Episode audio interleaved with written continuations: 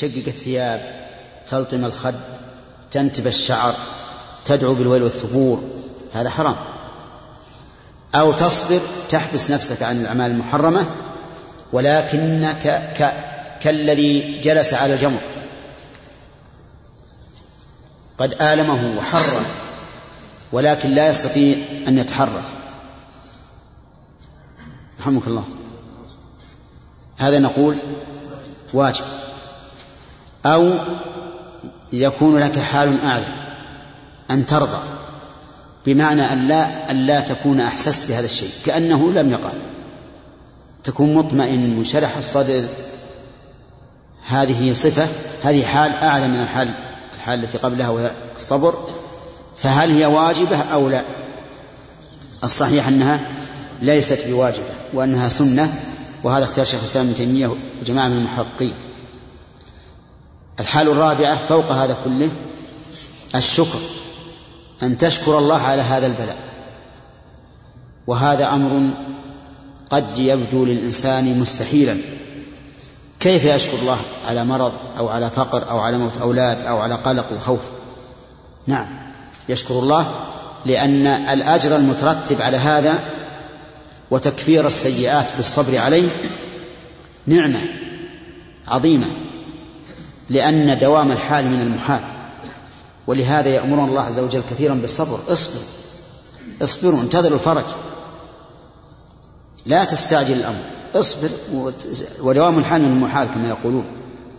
فإذا شعرت هذا الشعور وعرفت أن هذا الأمر لا بد أن يزول. كل شيء موجود له غاية ونهاية. ورأي وشعرت أو أيقنت بأنك مأجور على هذا الفعل إذا صبرت وسيئاتك مكفرة به سواء صبرت أم لم تصبر.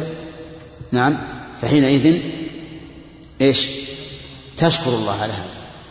تقول اللهم لك الحمد على ما أصبتني به من هذا البلاء الذي أرجو به رفعة الدرجات وتكفير السيئات فتكون شاكرا لله. واضح؟ هذه أحوال الناس عند وجود ما يكره من المقضي.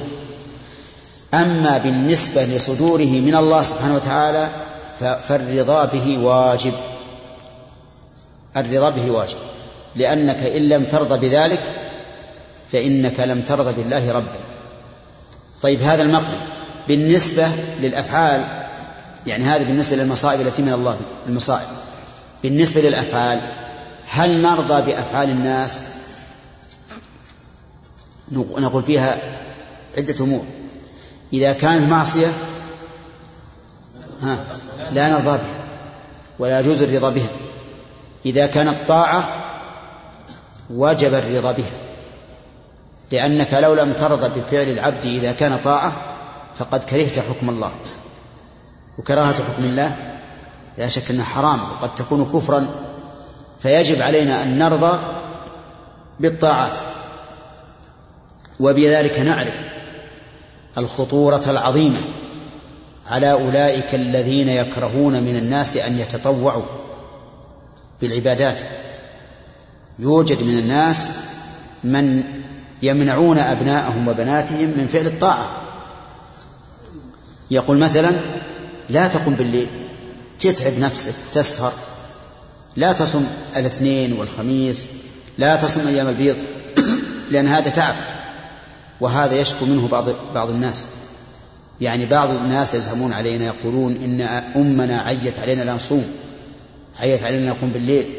أبونا يقول لا تصومون يقول لا تطلبون العلم لا تذهبون مع الرجال الخيرين الطيبين. هذا خطير جدا. لأن هذا مضمونه إيش؟ كراهة الطاعة. مضمونه كراهة الطاعة. وهو خطير على الإنسان. ولا شك أن الذين يفعلون مثل هذا الفعل أنهم سفهاء عقول ضعيف دين.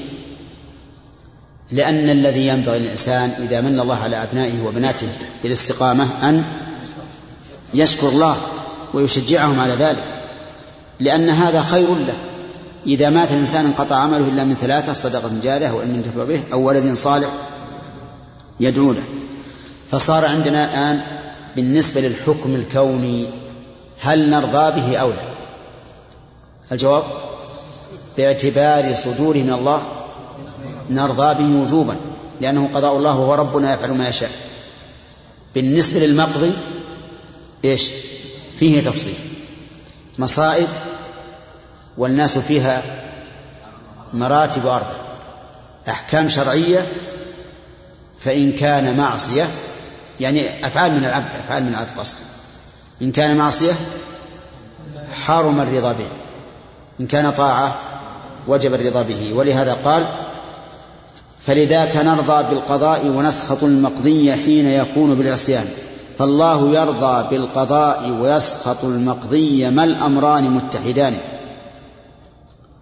فقضاؤه صفة به قامت قضاء الله صفة قائمة به فعلينا أن نرضى به. وما المقضي إلا صنعة الرحمن نسخها الإنسان. أما على آه، نسخة الإنسان يعني ما المقضي إلا فعل الإنسان. وهذا صحيح يكون المقضي فعل الإنسان كما قلنا في الطاعة والمعصية. إلا صنعة الرحمن صحيح أيضا. كما قلنا في ها لا في المصائب. المصائب من فعل الله. نعم.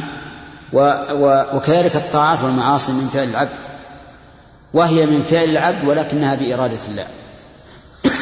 فصارت النسختان على نسخة الإنسان تعني فعل الإنسان من طاعات ومعاصي.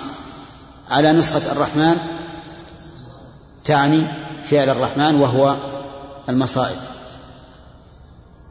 والكل محبوب ومبغوض له نعم والكون محبوب ومبغوض له وكلاهما بمشيئة الرحمن.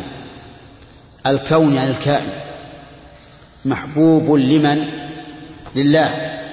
ومبغوض له وكلاهما بمشيئة الرحمن. إذا أراد الله تعالى أن يقع ما يحب فهذا لا غرابة فيه. لكن إذا أراد أن يقع ما يكره ويبغض ففيه غرابة. كيف يريد الله سبحانه وتعالى أن يقع ما يبغضه وهو قادر على منعه؟ فنقول هذا الذي يبغضه الله مبغوض إلى الله من وجه محبوب إليه من وجه آخر. فالكفر مبغوض لله لا شك. والفساد مبغوض لله. لكن يقدره الله لمصالح عظيمة تترتب عليه. لولا الكفر ما عرف ما عرف قدر الإيمان. ولولا الكفر ما قامت الدنيا ولا الآخرة. لأن الله خلق النار وخلق لها أقواما. ولولا الكفر ما قامت سوق الأمر بالمعروف والنهي عن المنكر. ولولا الكفر ما تقابل الفئتان في الميدان في قتال في القتال الكفار والمؤمنون. إذا فالغايات من الكفر حميدة وإن كان مبغوضا لله عز وجل. الله أكبر. تحقيق. فهل ترون أننا نوزع عليكم الآن أو الآن مشغولين في الدروس؟ نعم. اللي ما عنده شيء. لا ما هو كل أكثرهم عنده ها؟ نخليها إن شاء الله بعد انتهاء الاختبارات. ها؟ توزعوا الجبع بعد الاختبارات؟ إيه. ها؟ اي طيب. أجل نشوف الأشياء الواضحة اللي في القرآن في القرآن ما فيها ما حاجة. اللي في القرآن في القرآن. واللي تحتاج إلى إثبات. نعم. نعم. ها؟ في باقي شرح الحكيم؟ ما كملناه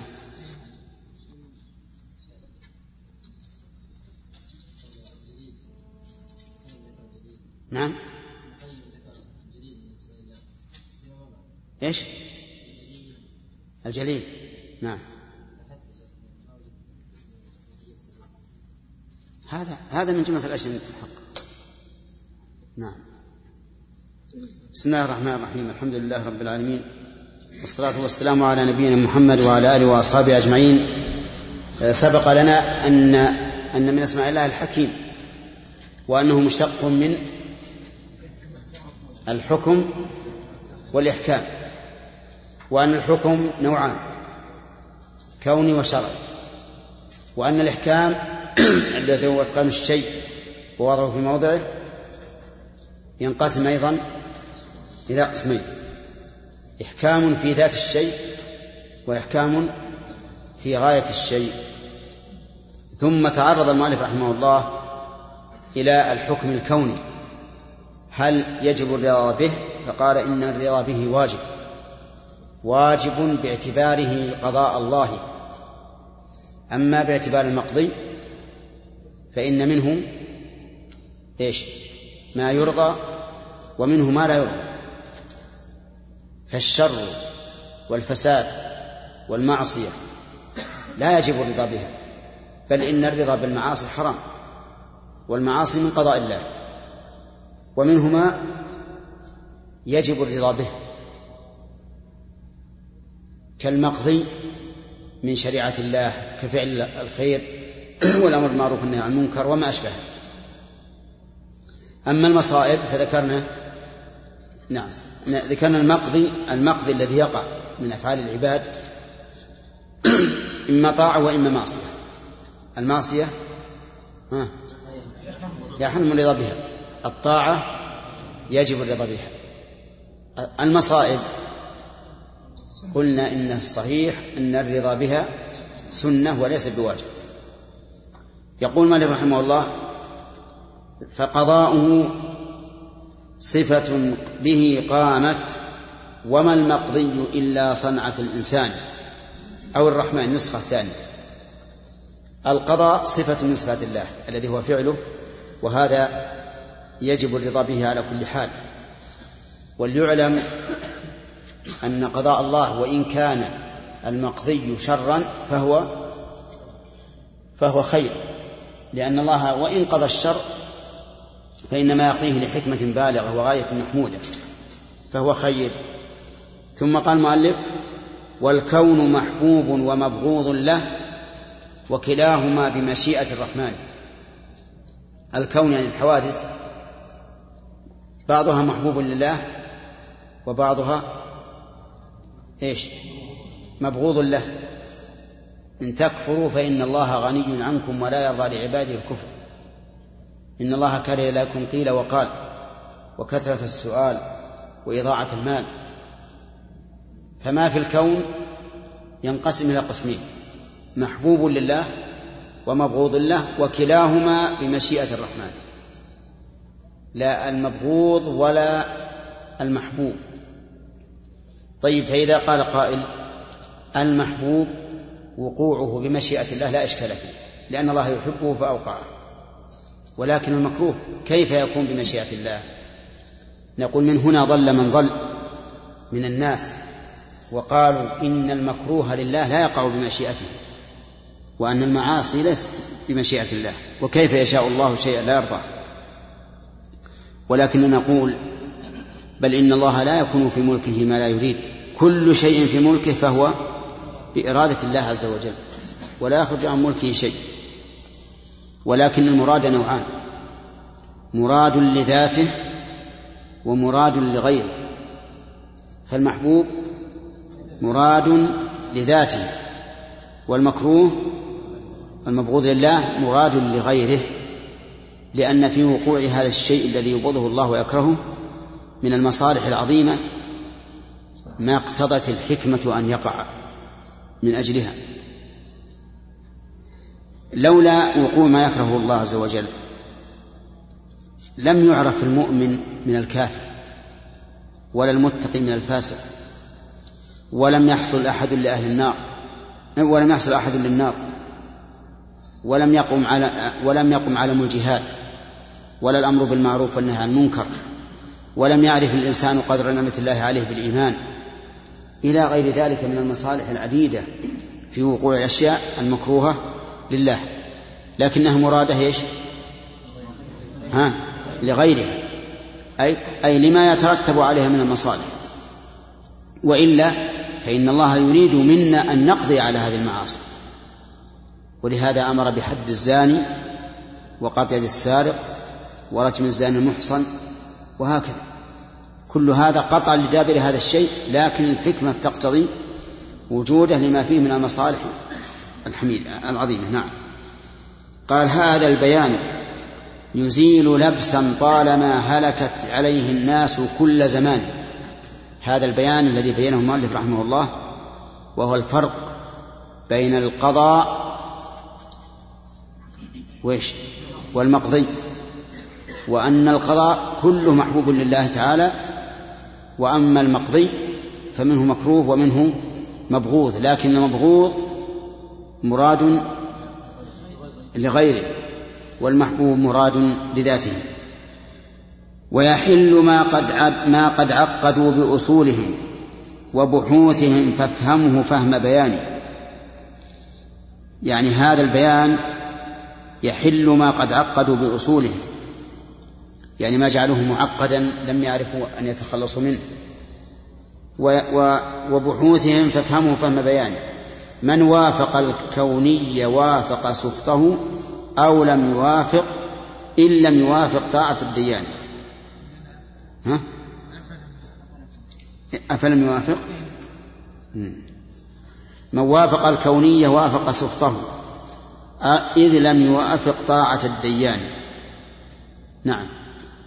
يعني من وافق أمر الله الكوني فقد يوافق سخط الله. متى؟ إذا لم يوافق الطاعة. وبهذا نقول العاصي موافق لمراد الله. أي المرادين؟ الكون. لكنه ليس موافقا لمراد الله الشرعي. فلذاك لا يعدوه ذم أو فوات الحمد مع أجر ومع رضوان. لا يعدوه أي لا يعدو من وافق الكونية ذم. يعني لا بد أن يكون مذموما لأنه خالف الطاعة. أو فوات الحمد مع أجر ومع رضوان يعني أو يفوته الحمد والأجر والرضوان. يعني فهو إما, إما أن يذم إن كان الشيء الذي فعله مكروها أو يفوته الحمد والرضوان والأجر إذا ترك شيئا محبوبا. عرفتم؟ مثلا من من زنى نسأل الله العافية. هذا يذم يلحقه الذم. ومن لم يقم بالواجب فإنه يفوته الحمد والأجر والرضوان وإن كان قد يذم من وجه آخر. قال وموافق الديني لا يعدوه أجر. موافق الديني إيش الديني؟ الشرعي لكن الديني هذه صفة المحذوف تقديره؟ الأمر أو الحكم. الديني لا يعدوه أجر. يعني لا بد أن ينال أجر أجرا بخلاف من وافق الأمر الكوني فقد يذم وقد يفوته الحمد والرضوان. أما موافق الأمر الديني فإنه لا يعدوه أجر بل له عند الصواب اثنان. إذا أصاب كما قال النبي عليه الصلاة والسلام إذا حكم الحاكم فاجتهد فأصاب فله أجران وإن أخطأ فله أجر واحد. نعم بسم الله نعم نعم طيب. آه، ثم ذكر المؤلف رحمه الله أن الحكمة على نوعين. الحكمة على نوعين. حصل بقواطع البرهان إحداهما في خلقه سبحانه نوعان أيضا ليس يفترقان. إحكام هذا الخلق إذ إيجاده في غاية الإحكام والإتقان وصدوره من أجل غايات له وله عليها حمد كل لسان سبحانه وتعالى. ذكر المؤلف في هذا الفصل أن الحكمة تنقسم إلى قسمين حكمة في الخلق وحكمة في الشرع. والحكمة في الخلق إما حكمة في ذات الشيء وإما حكمة في غايته. قال ثم قال والحكمة الأخرى فحكمة شرعه. أيضا وفيها ذلك الوصفان. غاياتها اللائي حمدن وكونها في غاية الإتقان والإحسان. أيضا الحكمة الشرعية إذا نظرنا إلى الأحكام الشرعية وجدنا أنها هي نفسها في غاية الإتقان. وغاياتها محمودة. فالصلاة مثلا على هذا الوصف وفي هذا الوقت في غاية الإتقان والإحكام. وكون الغاية منها نيل الأجر. والثواب وما أشبه ذلك هي أيضا حكمة. وهذا الفصل قد علمناه فيما سبق في التفصيل أن الحكمة إما في ذات الشيء المخلوق وهو المشروع وإما في غايته فتكون الأقسام أربعة. حكمة في المخلوق ذاته وحكمة في غايته حكمة في المشروع حكمة في في غايته. نعم. في من أنكر الحكمة. فيه قوم من المبتدعة أنكروا الحكمة. وقالوا إن الحكمة غرض. والله سبحانه وتعالى منزه عن الأغراض. إذا قلتم أنه فعل كذا لكذا فمعناه أنه فعل لغرض. والله منزه عن الأغراض. والواجب أن تعتقد بأن الله فعل هذا الشيء أو شرع هذا الشيء لمجرد مشيئة فقط. رجحت مثلا على مثل بلا سبب. أوجبت هذا بلا سبب حرمت هذا بلا سبب ولا يجوز أن تقول إن الله حرم كذا لكذا. عرفتم؟ لماذا؟ قال لأن هذا نقص. كون الله يفعل الشيء للشيء هذا نقص. قل إن الله يفعل ما يشاء لمجرد المشيئة. ولكن الحقيقة أن هذا القول باطل لأنه يبطله آيات كثيرة ونصوص كثيرة. كل شيء فيه لام التعليل فهو دال على الحكمة. كل شيء فيه من أجل فهو دال على الحكمة. من أجل ذلك كتبنا على بني إسرائيل. لا يتناجى اثنان دون الثالث من أجل أن ذلك يحزنه. إلى غير ذلك. ثم نقول أيما أكمل من يفعل لغير لغير مصلحة أو من يفعل لمصلحة؟ ها؟ الثاني والأول سفه. الأول سفه. فدعواهم أن هذا نقص دعوة باطلة. بل نقول هذا هو الكمال. وكونه عز وجل يفعل أو شرعا أو خلقا لحكمة هذا هو غاية الكمال. يقول الله عز وجل وما خلقنا السماوات والأرض وما بينهما باطلا ذلك ظن الذين كفروا. فويل للذين كفروا من النار. وما خلقنا السماوات والأرض وما بينهما لاعبين. أيحسب الإنسان أن يترك سدى؟ أفحسبتم أنما خلقناكم عبثا؟ والآيات في هذا كثيرة. وحتى العقل يدل على ثبوت الحكمة لله عز وجل. نعم. فصل.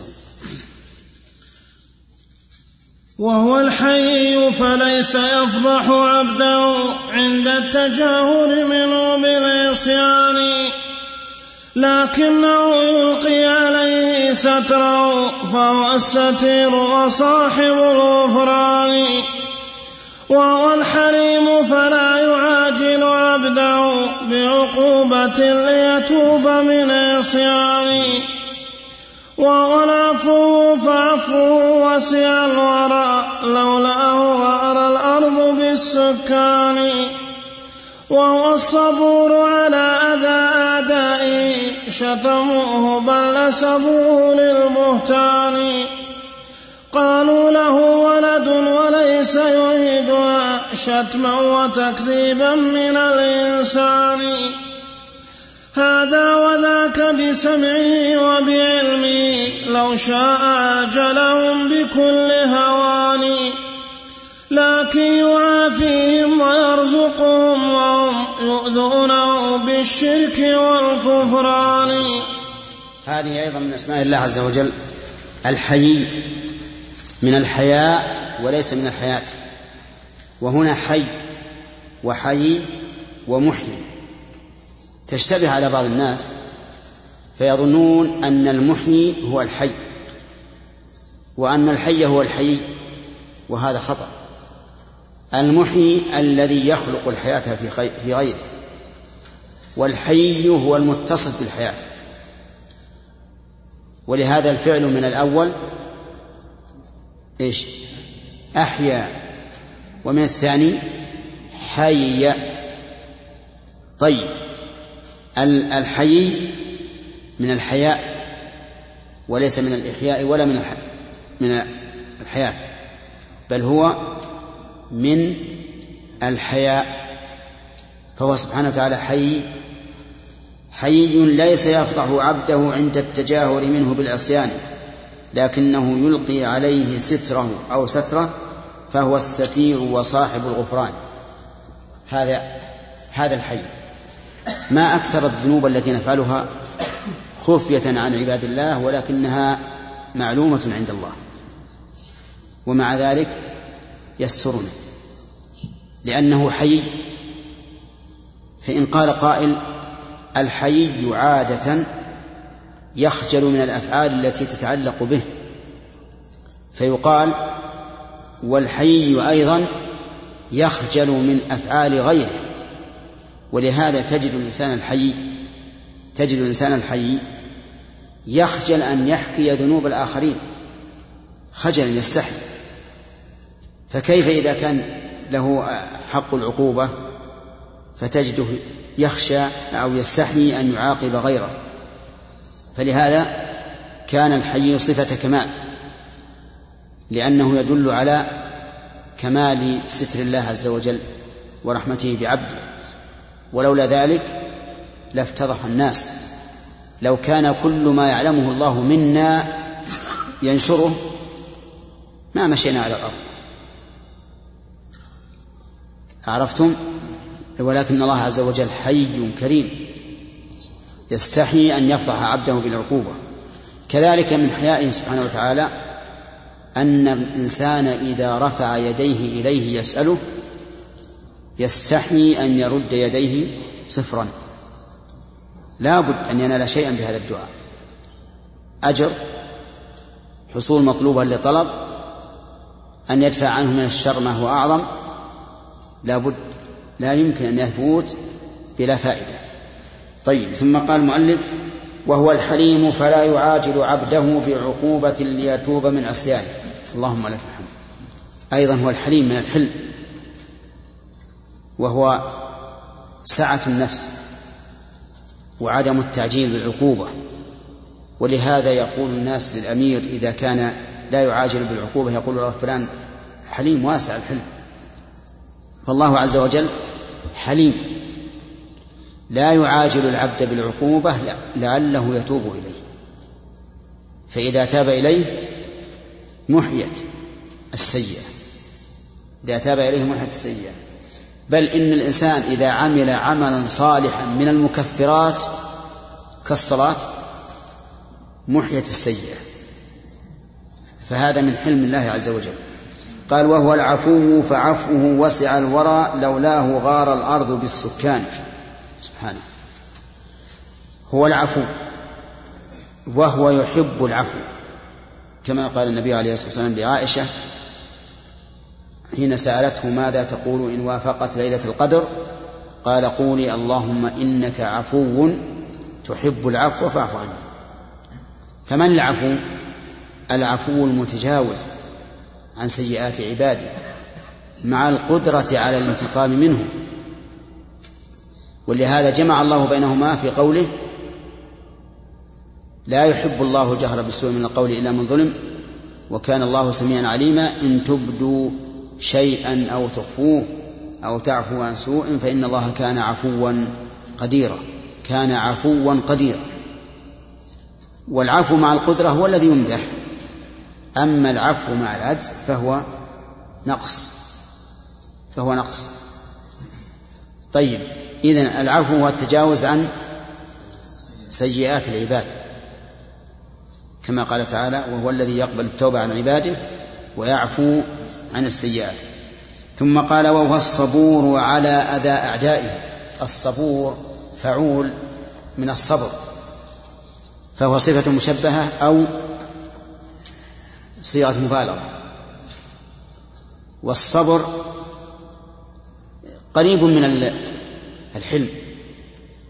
يعني يصبر على الأذى على على أذى أعدائه. فلا يعاجلهم بالعقوبة. والصبور لم يرد بهذا اللفظ لكنه ورد بلفظ آخر. لا أحد أصبر على أذى سمعه من الله. لا أحد أصبر باسم التفضيل.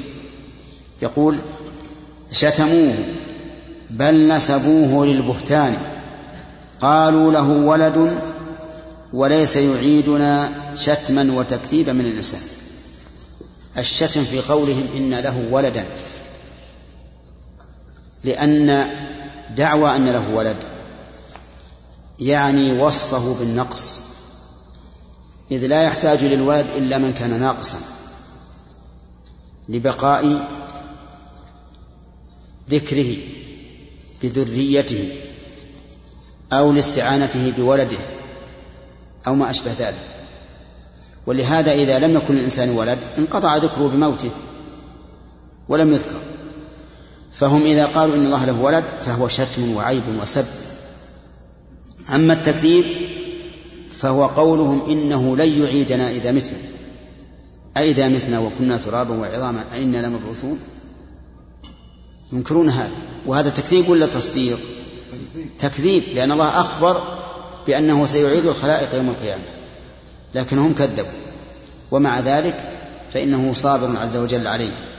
هذا وذاك بسمعه وبعلمه لو شاء عاجلهم بكل هوان أي بكل عذاب يكونون به في هوان لكن يعافيهم ويرزقهم وهم يؤذونه بالشرك والكفران. سبحانه وتعالى ما أصبر الله. وقول المؤلف يؤذونه. يجب أن نعلم أن الأذى غير الضرر. الضرر لا أحد يضر الله. كما قال الله تعالى إنهم لن يضروا الله شيئا. وفي الحديث القدسي يا عبادي إنكم لن تبلغوا ضري فتضروني. بخلاف الأذى فإنه ثابت. قال الله تعالى إن الذين يؤذون الله ورسوله لعنهم الله في الدنيا والآخرة وأعد لهم عذابا مهينا. وقال تعالى في الحديث القدسي يؤذيني ابن آدم يسب الدهر وأنا الدهر. والأذية لا تستلزم الضرر والدليل على ذلك الواقع. يتأذى الإنسان برائحة البصل والكراث ولكن لا يتضرر بذلك. يتأذى إذا كان عنده واحد في الصلاة ورصه رص عظيم حتى لا يكاد يتحرك.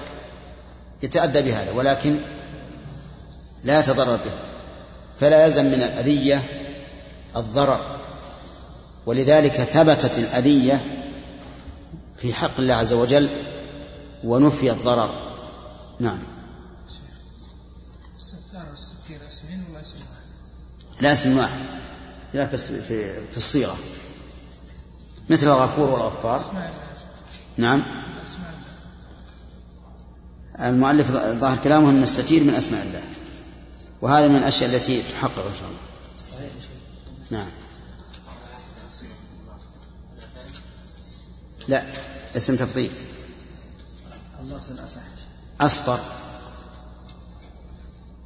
نعم. نعم. وكلام المؤلف يقول الستير هنا. والستير تحتاج إلى ضبط. تحتاج إلى ضبط. يحتمل أن, أن نقلها ستير بأفواه الناس وأن, وأن صوابها ستير. نعم؟ عندكم بنفس الكلام؟ هذه تحقق. هذه من الأشياء اللي سنلزمكم بها إن شاء الله. نعم. فصل. وهو الرقيب على الخواطر واللواحظ كيف بالأفعال بالأركان. وهو الحفيظ عليهم وهو الكفيل بحفظهم من كل أمر عاني وهو اللطيف بعبده ولعبده واللطف في أوصافه نواني إدراك أسرار الأمور بخبرة واللطف عند مواقع الإحسان. فيريك عزته ويبدي لطفه والعبد في الغفلات عن الشان. يقول مالك رحمه الله وهو الرقيب على الخواطر واللواحظ كيف بالأفعال بالأركان؟ هذه ثلاث أشياء.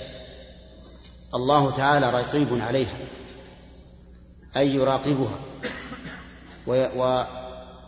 ويلاحظها على الخواطر وهي ما في القلوب واللواحظ وهي نظر الأعين كيف بالأفعال بالأركان مثل الأقوال والأفعال فهو سبحانه وتعالى على كل شيء رقيب لا يخفى عليه شيء من أي واحد من بني آدم. في أي مكان بل حتى من الإنس والجن وغيره هو رقيب سبحانه وتعالى. هذا من أسماء الله. وهو الحفيظ عليهم وهو الكفيل بحفظهم. الحفيظ من أسماء الله. وله معنيان. حفيظ عليهم وحفيظ لهم. حفيظ عليهم يعني يحفظ أعمالهم يحفظها عليهم ويحصيها عليهم. وسيخبرهم بها يوم القيامة ويحاسبهم عليها وهو أيضا حفيظ بهم يعني يحفظهم. ولهذا قال وهو الكفيل بحفظهم من كل أمر عاني. فهو سبحانه وتعالى حفيظ على الأعمال وحفيظ على العباد. حفيظ على المال يحفظها ويحصيها ويبينها لعباده يوم القيامة. وحفيظ بهم يعني حفيظ لهم يعني يحفظهم من كل من كل الأمور. وهذا يكون بنفسه جل وعلا أو برسله من الملائكة. كما قال تعالى له معقبات من بين يديه ومن خلفه يحفظونه من أمر الله. هذا حفظ الكفالة. وقال تعالى كلا بل تكذبون بالدين وإن عليكم لحافظين كراما كاتبين. هذا من حفظ الإحصاء أنه يحصي الأعمال ويحفظها ثم قال وهو اللطيف بعبده ولعبده. اللطيف بعبده يعني أنه لطيف بالعباد يعلم الأشياء الخفية الدقيقة. ولعبده كما قال تعالى إن ربي لطيف لما يشاء. يعني يلطف لعبده فيقدر له الأمور الخفية التي بها يتيسر أمر أمره. قال واللطف في أوصافه نوعان إدراك أسرار الأمور بخبرة. هذه تتعدى بإيش؟ بالباء. إدراك أسرار الأمور يعني الأشياء الخفية. وهذه نقول فيها لطيف بالأشياء لطيف بالعباد. واللطف عند مواقع الإحسان هذا تعدى بإيش؟ باللام. لطيف له يعني أنه يلطف به عند مواقع الإحسان فيحسن إليه إما بجلب المحبوب وإما بدفع المكروه. قال فيريك عزته ويبدي لطفه والعبد في الغفلات عند الشام نعم. وما أكثر ما نشاهد هذا. تنزل أمور جارفة مدمرة ولكن الله يلطف. تحصل حوادث في السيارات وفي غيرها ولكن الله يلطف بالإنسان ويجد اللطف ظاهرا جدا. أحيانا تنكفئ السيارة عدة مرات ويخرج أهلها سالمون. تحترق السيارة ويخرج صاحبها سالما كما وقع قبل أيام هنا. السيارة احترقت وصاحبها خرج منها سالما. بل أبلغ من هذا حدثت أن شخصا راكبا أن شخصا راكبا على سيارة اصطدمت به تريلة لتنقل السيارات. وسيارة الشخص هذا من السيارات الصغيرة جدا وتسمى فليكس واجن نعم. لما ضربته انفتح الباب والرجل من شدة الضربة نقز بعيدا عن الخط. فصارت السيارة تحت التريلة انعجنت والرجل سلم. سبحان الله. هذا ما هو لطف؟ لطف؟ ما في شك. فما أكثر الحوادث والمصائب التي تقع ثم يسلم الإنسان فيها. ويقول الناس حتى عند عامة الناس يقول إن الله لطف به. لطف به. هذا من اللطف عند مواقع الإحسان. يحسن إليك في مواضع في المواضع المكروهة فيريك عزته وأنه قادر لا لا لن تعجزه ولن تفوته ثم يبدي لطفه. ثم يبدي لطفه. يقع الإنسان أحيانا في مكان يغرق فيه ويشاهد الموت. ثم ييسر الله له من ينقذه. هذا لطف ولهذا قال فيريك عزته ويبدي لطفه والعبد في الغفلات عند الشان. إنسان غافل. وما أكثر الغافلين في هذه المواطن الذين لا يحسون بلطف الله عز وجل. نعم. الله سبحانه وتعالى يقول عن إبراهيم يجادلون في قوم لوط. نعم. إبراهيم لحليم أواه. نعم. يا إبراهيم أعرض عنه. نعم. ثم قال الله سبحانه وتعالى يا إبراهيم أعرض عن هذا. نعم. تفسير الآية الكريمة وصفه إبراهيم عليه السلام بالحلم في هذه الآية. نعم. صحيح إبراهيم حليم. لأنه قال إن فيها لوطا. يعني واراد أن يتوسل بهذا إلى تأخير العذاب عنه ولكنه ما علم ليس عنده ما عند الله من العلم عز وجل. ولهذا قال له يا إبراهيم أعرض عن هذا إنه قد جاء أمر ربك وإنهم آتيهم عذاب غير مردود. فالشفاعة ما هو الآن؟ لا لا. حلمه ممدوح لكنه مثل الذي اجتهد فلم يصب. يكون له أجر. نعم. حقيقة إيش؟ الصدفة. الصدفة. نعم. الصدفة في فعل الله ليس لها حقيقة ولا يجوز أن يكون شيء في فعل الله صدفة. لأن كل شيء من فعل الله فهو معلوم عنده وواقع بإرادته. في الأشياء الكونية. أم أما بالنسبة لنا لا فعل الله مطلق. أما بالنسبة لنا فتقع الأشياء صدفة. أحيانا الإنسان كما يقول الناس عميان طاح وخزي. أحيانا ما يعرف الإنسان شيء ومع ذلك ينجح في عمله. أحيانا ما يكون في أنك توافق رجلا من الناس ثم تصادقه أحيانا تحت البئر ويصادقك حجر صلب. المهم المصادقة في حق الإنسان واردة لقصور علمه. أما في حق الله إيش؟ فليست واردة. لأنه عز وجل لا تصدر الأشياء منه إلا عن عن علم. ولهذا لا ينكر على من قال وجدت فلانا صدفة لأنه يريد باعتبار إيش؟ باعتبار نفسه.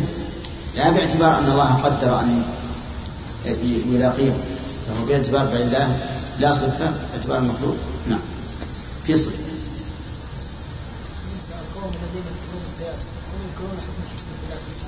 إيش؟ القوم الذين ينكرون القياس. نعم. ينكرون الحكمة؟ لا.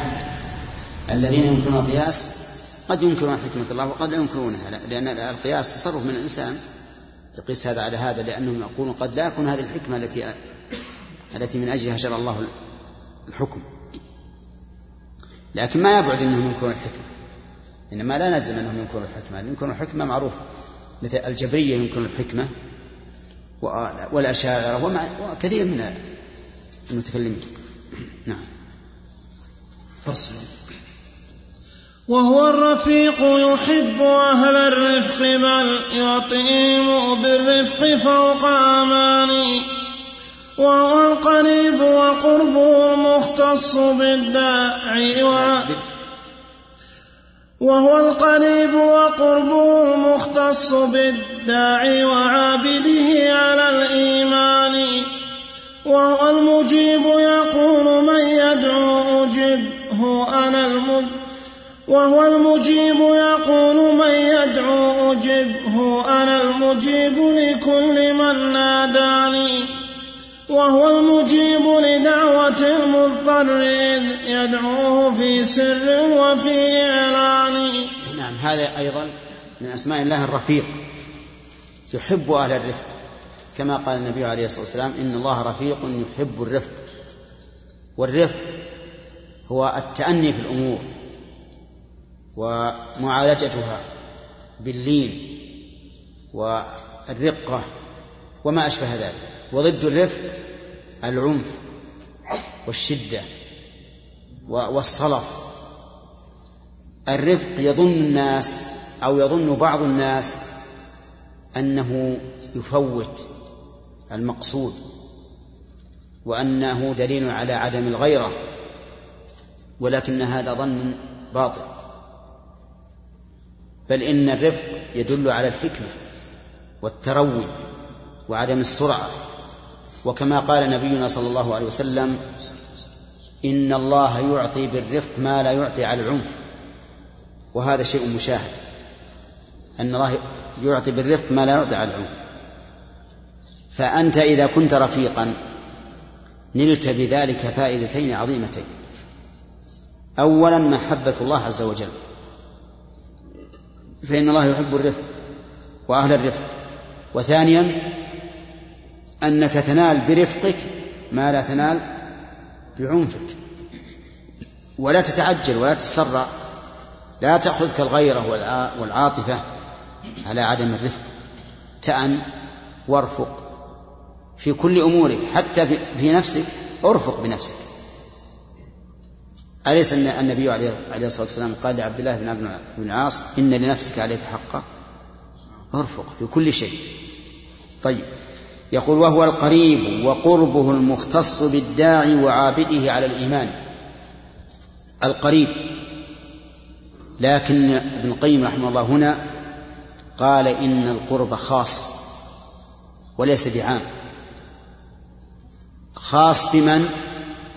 يقول وقربه المختص بالداعي وعابده على الإيمان. قريب من من من داعيه قريب من عابده. ودليل ذلك قوله تعالى وإذا سألك عبادي عني فإني قريب أجيب دعوة الداع إذا دعان. وقول النبي صلى الله عليه وسلم أقرب ما يكون العبد من ربه وهو ساجد. فالأول قرب الداعي والثاني قربه من من العابد. فالله قريب من عابده ومن داعيه. قريب من داعيه يستجيب له وقريب من عابده يقبل منه.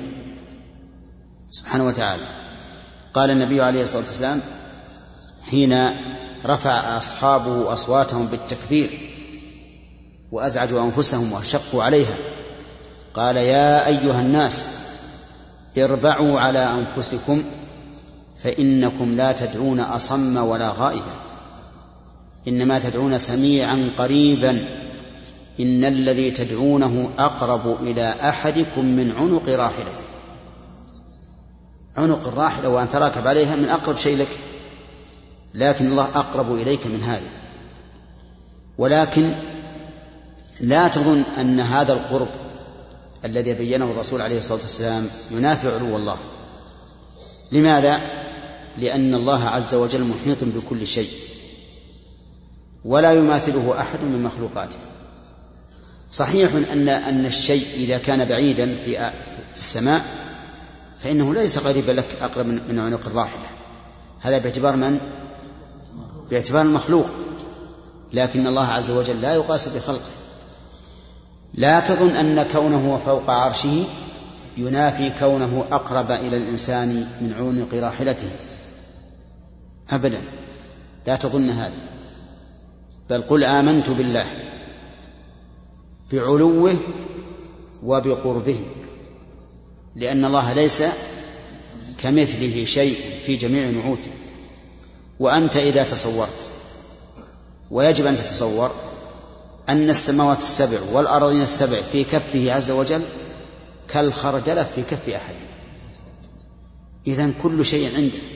يعني في قبضته. وهو قريب من الإنسان إذا كان يدعوه أو إذا كان يعبده. أما القرب العام فقد أثبته بعض أهل العلم وقالوا إن قرب الله نوعان عام لكل أحد وخاص بالعابد والداعي. واستدلوا لقولهم بقوله تعالى ولقد خلقنا الإنسان ونعلم ما توسوس به نفسه ونحن أقرب إليه من حبل الوريد. الإنسان عام. ونحن الضمير يعود على من؟ على الله. أقرب إليه من حبل الوريد. حبل الوريد هو العرق الغليظ الذي في رقبته. وقال تعالى فلولا إذا بلغت الحلقوم وأنتم حينئذ تنظرون ونحن أقرب إليه منكم أي من الحلقوم ولكن لا تبصرون. وهذا عام بدليل أنه جاء بعدها في قول جاء بعدها التقسيم. فأما إن كان من المقربين وأما إن كان من أصحاب اليمين وأما إن كان من المكذبين الضالين. ولكن الشيخ الإسلام رحمه الله رد هذا القول. الله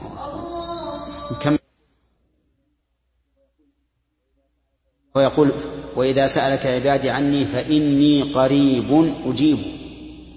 دعوة الداعي إني قريب. قريب متحمل للضمير يعود على من؟ على الله. يعود على الله عز وجل. أقرب ما يكون العبد من ربه وهو ساجد. من ربه. ولم يقل من علم ربه ولكن كما قلت لكم يجب أن نعلم أن الله لا يقاس بخلقه فهو فوق كل شيء وهو قريب ممن يعبده ويدعوه. ولا منافاة لأن الله إيش؟ ليس كمثله شيء ولأن الله محيط بكل شيء. والذي في في يده السماوات والأرض والأرضون كخردلة في يد الواحد منا معناه أنه محيط بكل شيء سبحانه وتعالى. وهذه القاعدة أعني أن الله إذا أضاف الفعل أو الوصف إلى نفسه اختص به نفسه. ذكرها ابن القيم رحمه الله في مختصر الصواعق المرسلة. وهكذا وهذا هو الواقع. إن ربكم الله الذي خلق السماوات خلق الخلق صادر منه لأنه أضافه إلى نفسه فكل شيء أضافه الله إلى نفسه فهو لنفسه حقيقة ولكنه لا ينافي كمال صفاته والله أعلم. نعم. قول صالح قوم استغفروا ربكم إن ربي قريب تأكدنا الآية وأنا شايف رحيم ودود هذا قريب نعم. سورة هود أن ربي قريب مجيب وانت إقرأ إقرأ. بس هذا ذكر المؤلف سورة هود إقرأ. اقرا أول الأول قبل طيب. هذا كلمة قريب مجيب تدل على أن هناك إما دعاء أن هناك إما دعاء وإما عبادة. لأن الإجابة لا تكون إلا للداعي أو العابد. يعني قريب من عابده أو من داعي غير غير المسلم قد الكفار سيأتي إن شاء الله دعاء المضطر.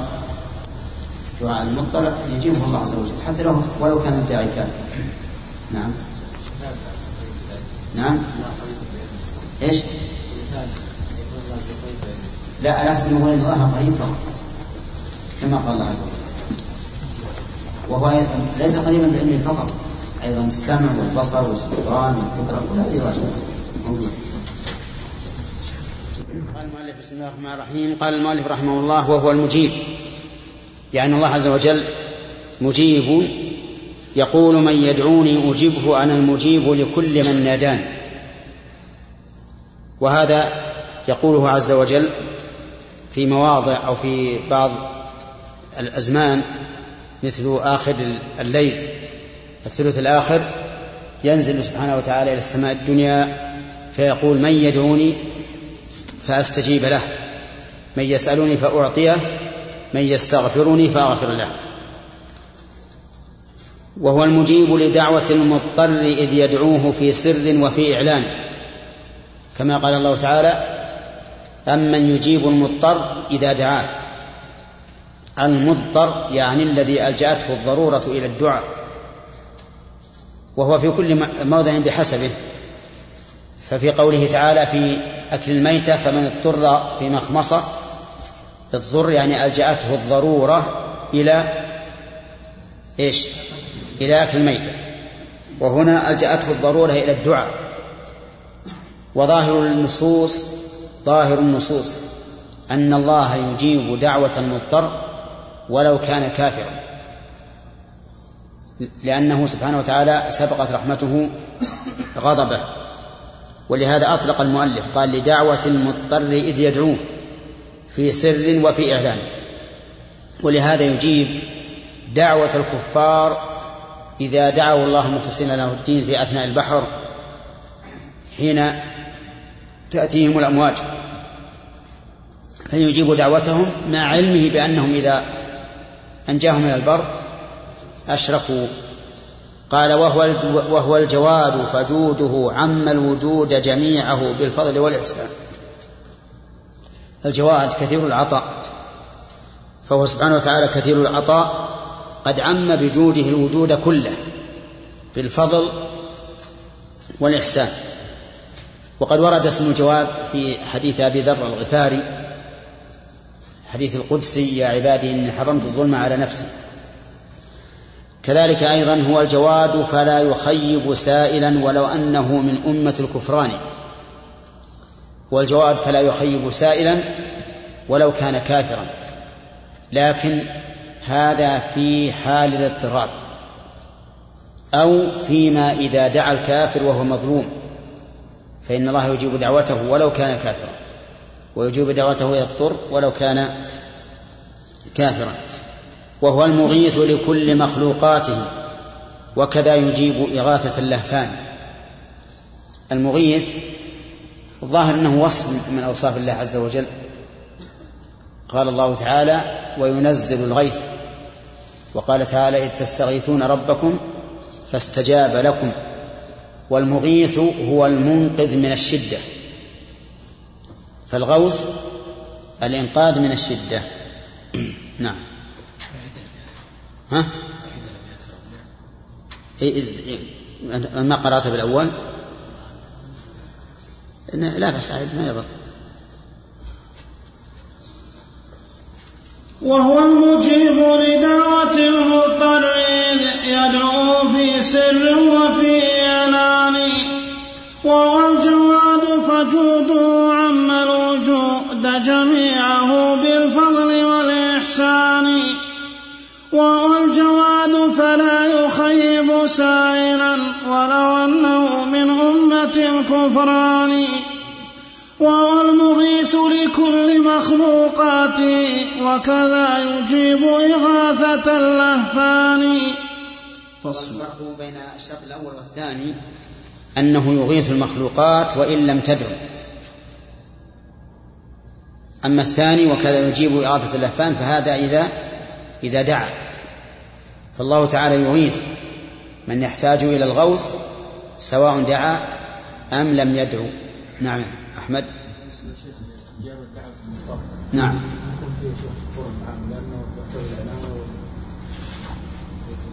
لا. ربما أنه يفهم في قولنا فيما سبق إجابة قربه من الداعي. وهذا ما هو عام. هذا قرب خاص بالداعي. نعم. إذا كان مظلوما. نعم. عموم قول الرسول عليه الصلاة والسلام واتق دعوة المظلوم فإنه ليس بينها وبين الله حجاب. هذا من جهة النص. من جهة المعنى أن الله عز وجل حكم عدل. فيزيل ظلم الظالم ولو كان المظلوم كافر. ولهذا لو تحاكم رجلان مسلم وكافر عند القاضي وكان الحق للكافر وجب عليه أن يقضي به على المسلم. نعم.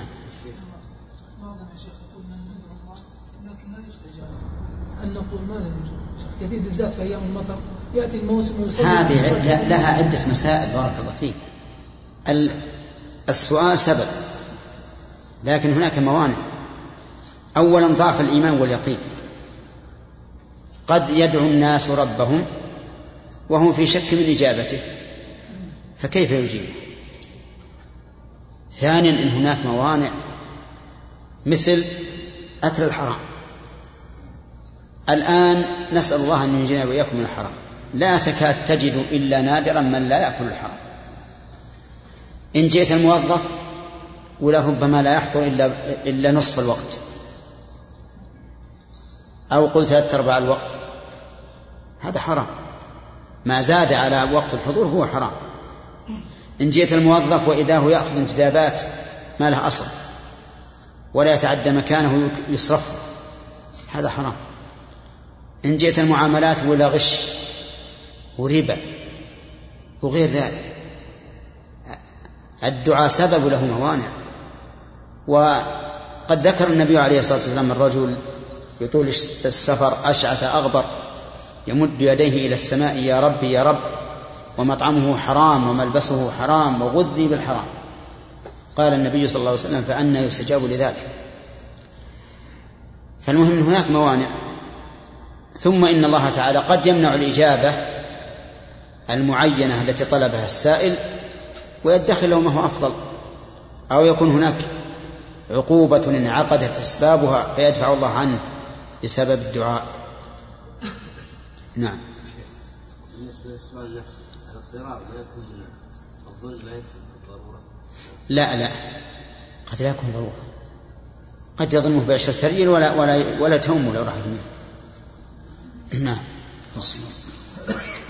وهو الودود يحبهم ويحب أحبابه والفضل للمنان.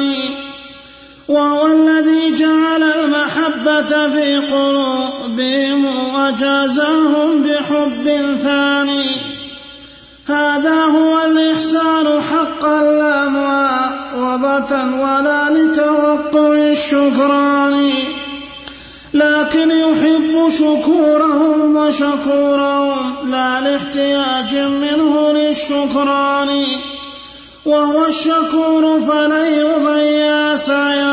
لكن يضاعفه بلا حسبان. وهو الشكور فلا وهو الشكور فلن يضيع سعيهم لكن يضاعفه بلا حسبان. ما للعباد عليه حق واجب هو أوجب الأجر العظيم الشان. كلا ولا عمل لديه ضائع كان بالإخلاص والإحسان. إن عذبوا فبعدله أو نعموا فبفضله والحمد للمنان. يقول مالك رحمه الله وهو الودود يحبهم ويحبه ويحبه أحبابه والفضل للمنان. قال يحبهم ويحبه أحبابه.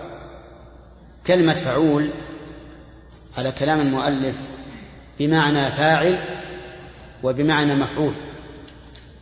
بمعنى فاعل لقوله يحبهم فهو واد.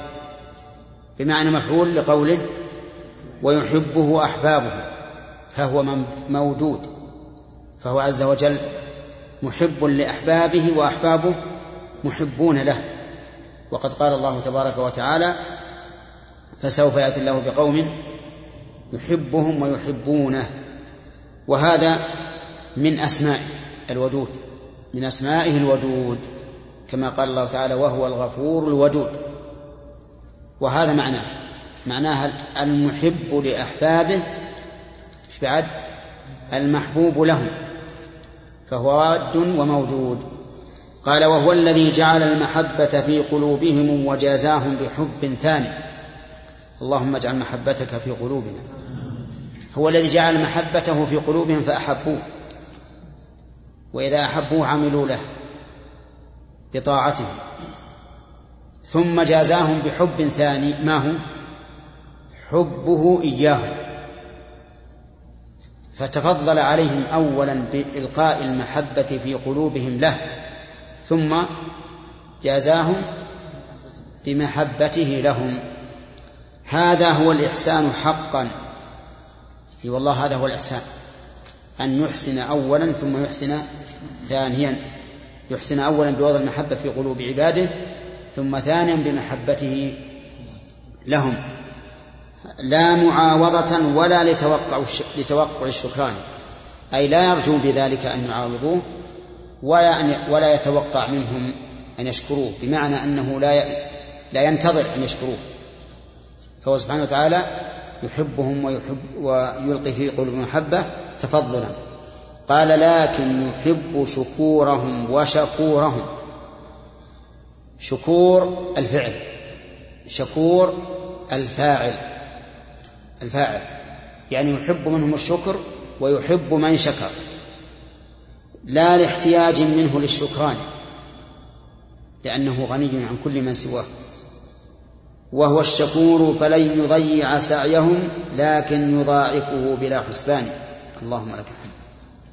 أيضا هو الشكور من جهة أنه لا لن يضيع سعيهم. بل إيش؟ يضاعفه بلا حسبان. الحسن بعشر أمثاله إلى سبعمائة ضعف إلى أضعاف كثيرة.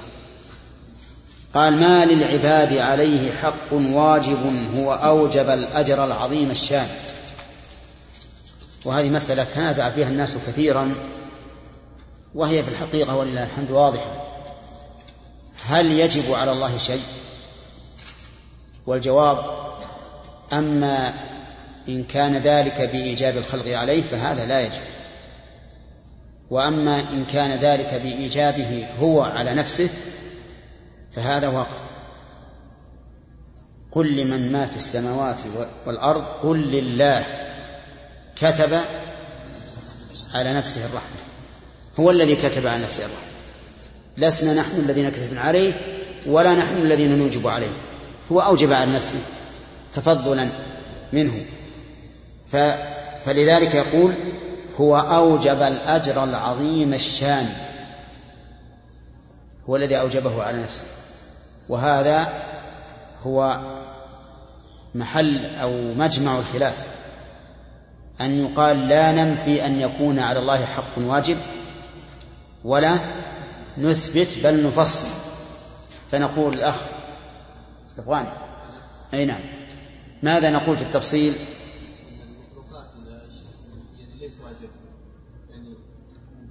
إن أردت أن المخلوقين أوجبوا عليه فهذا لا. أوجب على نفسه؟ فهذا حق. ودليله كتب على نفسه الرحمة. نعم. قال كلا ولا عمل لديه ضائع. يعني أعمالهم أيضا لا تضيع لديه. بينما أعمال العباد للعباد قد تضيع. ربما تجتهد في العمل لشخص بمساعدة أو معونة أو تحضير غائب أو ما أشبه ذلك ويضيع عملك. أما عند الله فلن يضيع. ولكن المؤلف قيده قال إن كان بالإخلاص والإحسان. بالإخلاص لله والإحسان باتباع رسول الله صلى الله عليه وسلم. طيب وإن كان بغيرهما؟ إن فات أو أحدهما فهو ضائع. من عمل عملا ليس عليه أمرنا فهو رد. من عمل عملا أشرك فيه مع الله غيره فهو رد. لأن الله أغنى الشركاء عن الشرك. إن عذبوا فبعدله أو نعموا فبفضله والفضل للرحمن. والحمد لله. أي والحمد للرحمن نعم. إن عذبوا سبحان الله أنا عندي للرحمن. نسخة ما لا ينكسر البيت ولا شيء. طيب إن عذبوا فبعدله أو نعموا فبفضله والحمد للمنان. نعم. صحيح. إن كان الله عذبهم فهو بعدل. والجزاء سيئة. سيئة مثلها. ما قال سيئة فقط. لئلا يظن ظان أنها سيئة تكون أكبر من سيئة العامل. بل قال سيئة مثلها. لا تزيد عليه ومن عمل صالحا. نعم. فإنه يجزى الحسنة بعشر أمثالها إلى سبعمائة ضعف إلى أضعاف كثيرة. فيه فيه بمقتضى التقسيم العقلي حال ثالثة وهي ها؟ الظلم. هذه ممتنعة. هذه ممتنعة الله. ولا يظلم ربك أحدا. طيب. هذا هذه الأبيات الثلاثة أخذ المؤلف من بيتين قالهما من سبقه. قال ما للعباد عليه حق واجب كلا ولا عمل لديه ضائع. إن عذبوا فبعدله أو نعموا فبفضله وهو الكريم الواسع لكن كلام ابن القيم أحسن بلا شك. لأن ابن القيم لما قال ما للعباد عليه حق واجب وقيد قال ما لهم عليه حق واجب هم الذين أوجبوه. أما حق واجب عليه أوجبه هو فهو ثابت. طيب أيضا قال كلا ولا عمل لديه ضائع وأطلق البيت صاحب البيتين وهنا قيد. إيش قال؟ إن كان بالإخلاص والإحسان. نعم. فصل. نعم سهيل قال الأبيات لكننا الشرعي مفهوم له أبدا ولا يخلو من الأكوان نعم. نحن قلنا لا يمكن في وقت من الأزمان تخلو الرسالة يعني يخلو الحجة حجة الله عز وجل عن نعم نعم. الأحاديث التي جاءت عن النبي صلى الله عليه وسلم في آخر الزمن. أن العلم يرفع والقرآن يرفع نعم. ويرفع أبواب. هذا مقيد. هذا مقيد. يعني العموم الذي ذكرناه مخصص بهذا. كيف أو يقال هذا فيما سبق. فيما سبق. أما فيما يأتي فربما لأنه لا نبي بعد محمد عليه الصلاة والسلام. والحجة على هؤلاء. نعم. الحجة على هؤلاء وذراريهم ومن الحجة على هؤلاء أنهم أنهم لا- لن يبقوا كثيرا. لن يعيشوا كثيرا. يكون عندهم إيمان ثم ارتدوا وبقوا مثل الحمير وماتوا. ما تأتي ذرية جديدة؟ نعم. بعض العلماء اشترط شرطا ثالثا لقبول العبادة زيادة على الإخلاص والإحسان. وهي أن يكون وفق العقيدة الإسلامية. وش هو هذا من الإحسان. هذا من الإحسان. لأن العقيدة الإسلامية إن خالفت ما جاء عن الرسول عليه الصلاة والسلام وأصحابه فليست إحسانا. وإن وافقت فهي إحسان. ولهذا ال- الشرطين كان الشرطان من القرآن منصوصا عليهما في الكتاب والسنة. إنما الأعمال بالنيات وإنما لكل امرئ ما فمن كانت هجرته إلى آخره. هذا الإخلاص. من عمل عملا ليس عليه أمرنا فهو رد. أنا أغنى يقول الله عز وجل أنا أغنى الشركاء عن الشرك. من عمل عملا أشرك فيه معي تركته وشرك هذا الإخلاص. وما أمروا إلا ليعبدوا الله مخلصين له الدين حنفاء. هذا الإخلاص وال- والمتابعة. أما ما قلت فهو زيادة زيادة إيضاح الآيات يا شيخ كثير ما يذكر الله تعالى قارنا بين الإيمان والعمل الصالح. نعم. فما يكون الإيمان هذا دليل لهذا الشرط؟ لا ما يكون. الإيمان يكون عمل القلب والعمل الصالح عمل الجوارح. نعم.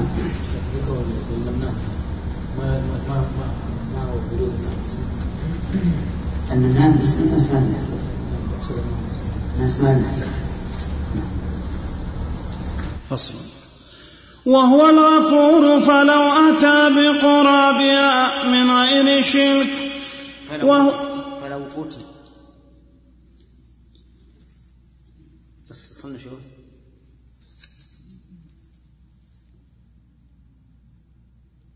إيش عندكم أنتم؟ أتى وين الفاعل؟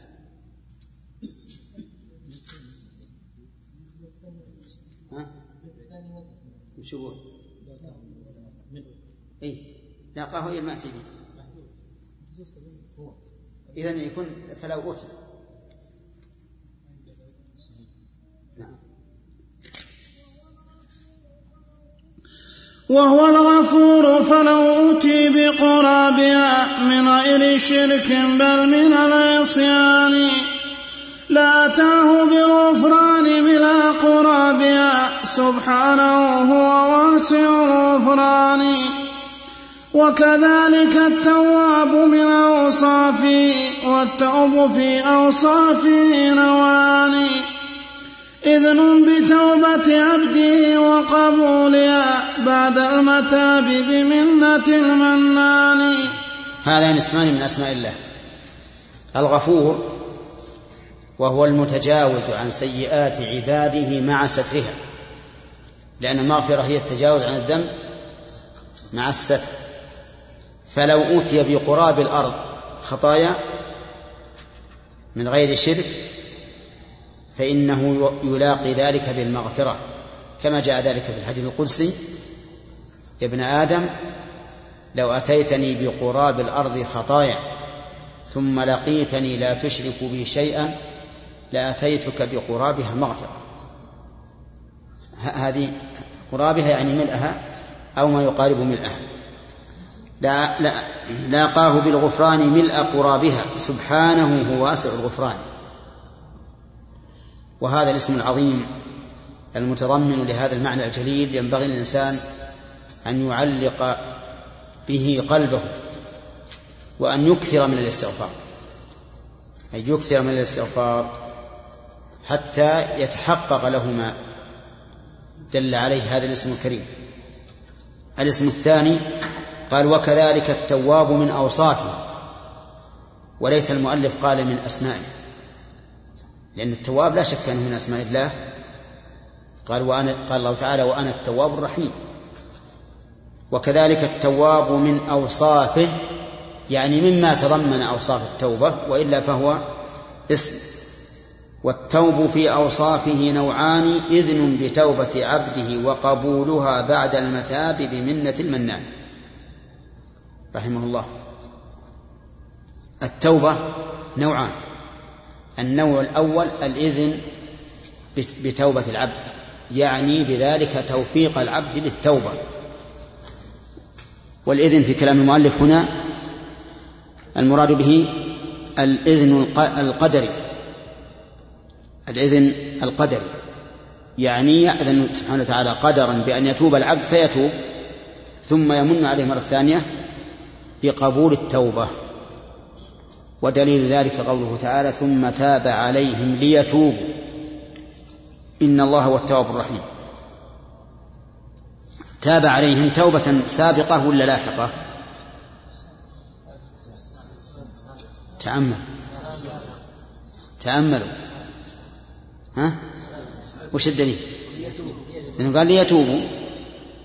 إذن فالتوبة ثم تاب عليهم ليتوبوا يعني أذن لهم قدرا بالتوبة فوفقهم لها ليتوبوا إليه فيقبل منهم التوبة. قال الله تعالى وهو الذي يقبل التوبة عن عباده ويعفو عن السيئات. فتوبة الله عز وجل إذا تنقسم في كتاب الله إلى قسمين توبة سابقة وتوبة لاحقة. توبة السابقة وهي توفيقه العبد ليتوب. والثانية لاحقة. ها. وذلك بقبولها. نعم. أتاه القرآن بيت ما ينكسر نحط نسخة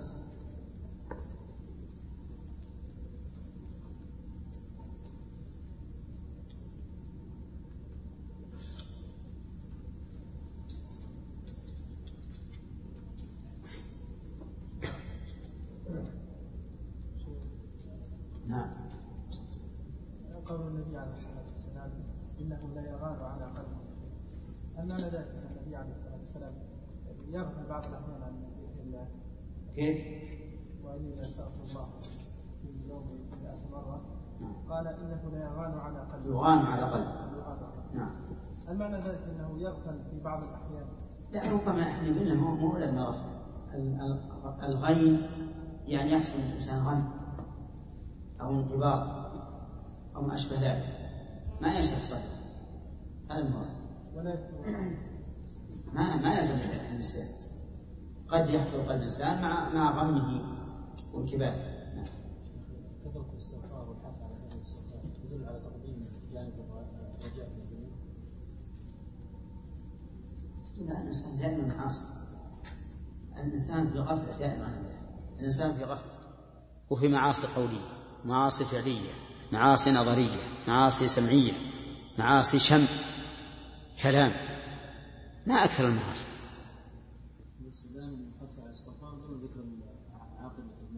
نعم.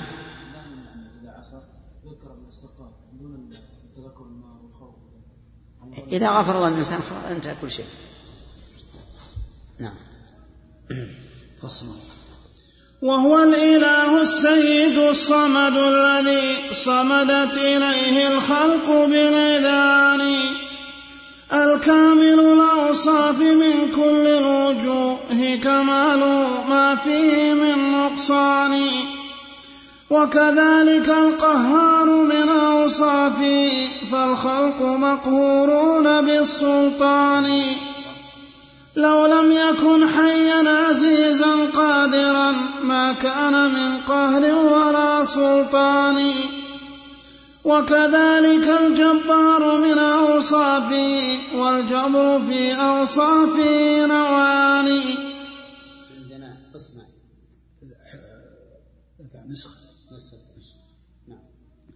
جبر الضعيف وكل قلب قد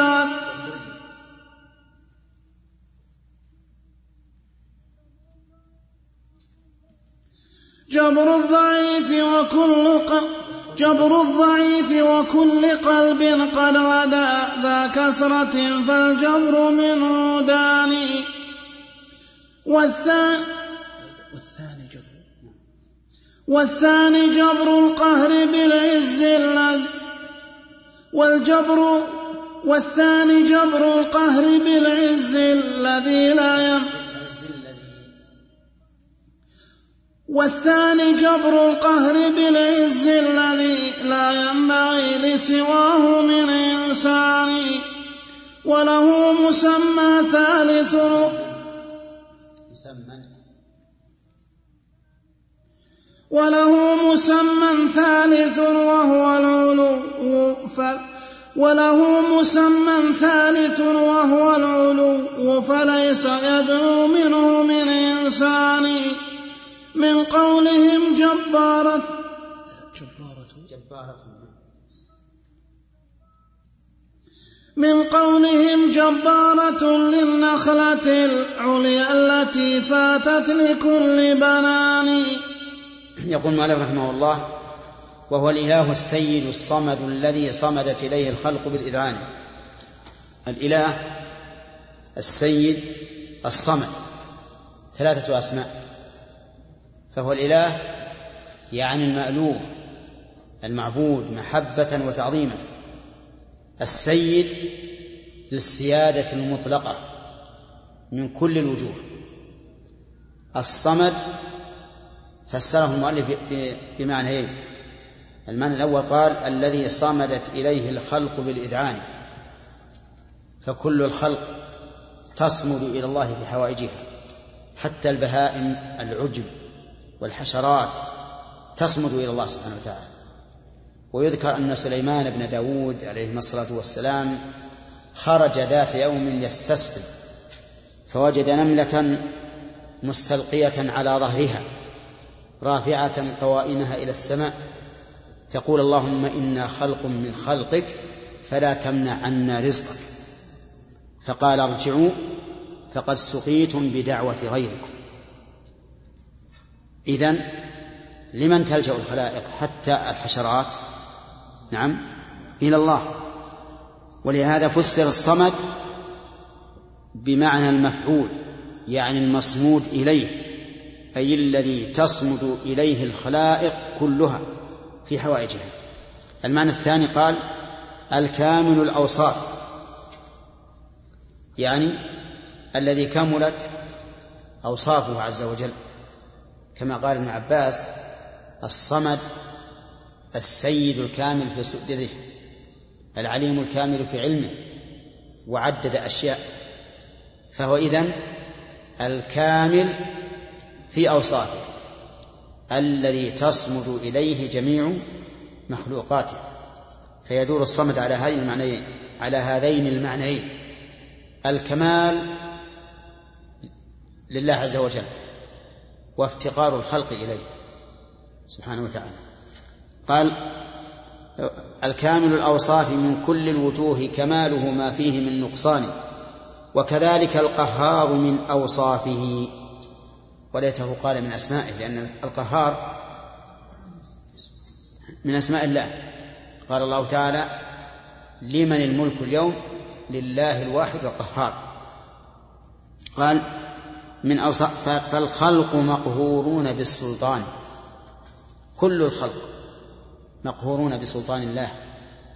الأعظم الذي ليس فوقه سلطان ولا يدانيه سلطان. كل الخلائق مقهورة بالله عز وجل مهما عظمت قوته. إذا شاء شيئا قال كن فيكون عصا من شجر ضرب به البحر فانفلق بلحظة فكان كل فرق كالطود العظيم. يغزو الكعبة جيش حتى إذا كانوا ببيداء من الأرض خسف بهم. راحوا عن آخرهم تجارهم وسوقتهم والمعتدون منهم كلهم يذهبون. بلحظة. فكل الخلق مقهورون بسلطان الله عز وجل. هذا في الدنيا والناس يشاهدون فكيف بالآخرة؟ يكون الأمر أشد وأشد وأظهر. قال لو لم يكن حيا عزيزا قادرا ما كان من قهر ولا سلطان. يعني أن القهار يشمل عدة معاني الحياة والعزة والقدرة. ولولا هذه المعاني الثلاث ما كان هناك ما, ما صار قهارا ولا صار له سلطان. وكذلك الجبار من أوصافه الجبار من أوصافه وليته قال من أسمائه. من من أوصافه والجبر في أوصافه قسمان جبر الضعيف وكل قلب قد غدا ذا كسرة فالجبر منه داني والثاني جبر القهر بالعز الذي لا ينبغي لسواه من إنسان. هذان معنيان. جبر بمعنى جبر الكسر. يعني أن الله عز وجل يجبر الضعيف. يجبر الضعيف. إنما تنصرون وترزقون بمن؟ بضعفائكم. فهو يجبر الضعيف. يجبر الكثير يعني أنه أن العيب والنقص بالجبر والثاني جبر القهر أي أنه يقهر الخلائق لأن لأن عنده جبروتا وملكوتا فهو يجبر كل أحد مهما بلغت بلغ جبروته. فرعون كان جبارا متكبرا عنيدا أعتى عباد الله فيما نعلم. وجبره الله عز وجل. قهره بأخف الأشياء وهو الماء. حتى أغرقه. قال وله مسمى ثالث وهو العلو فليس يدنو منه من إنسان من قولهم جبارة للنخلة العليا التي فاتت لكل بنان. يعني له معنى ثالث وهو العلو. فجبار بمعنى عال. من أين أخذ؟ من قول العرب للنخلة العالية هذه جبارة. جبارة يعني عليا رفيعة. فصار الجبر له ثلاث معاني. جبر القوة وجبر الرحمة وجبر العلو. جبر القوة يعني يجبر كل إنسان مستكبر. جبر الرحمة يجبر من؟ الضعيف والمنكسر. والثالث جبر العلو وهو أنه سبحانه وتعالى فوق كل شيء. وأشار المؤلف بقوله من قولهم جبارة إلى الاشتقاق والاشتقاق فن مهم جدا لطالب العلم يعرف به طالب العلم كيف يرجع الأصول كيف يرجع الفروع إلى أصولها وإرجاع الفروع إلى الأصول يعين على فهم المعنى. يعين على فهم المعنى. ولذلك كثيرا ما يشكل المعنى فإذا قيل للطالب هذا فعل من فعل زال عنه الإشكال فعلم الاشتقاق مهم جدا. حتى إن بعض العلماء يقول إنه حتى الأسماء الجامدة التي لا تدل لا تدل على معنى هي في الحقيقة مشتقة. وزعم أن كل لفظ يدل على معناه. حتى زعم أن الأسماء الجامدة دالة على المعنى. قال حجر غير مشتق حجر. لكن تتصور أنت إذا قيل حجر تتصور منه القسوة والشدة ولكن هذا خلاف ما كان عليه الجمهور لأنه ليس مشتقا من معنى. وكون الإنسان يتخيل أن الحجر فيه قوة وشدة بناء على أنه قد إيش؟ قد فهمه وعرف أن الحجر صلب فهي كالحجارة أو أشد قسوة.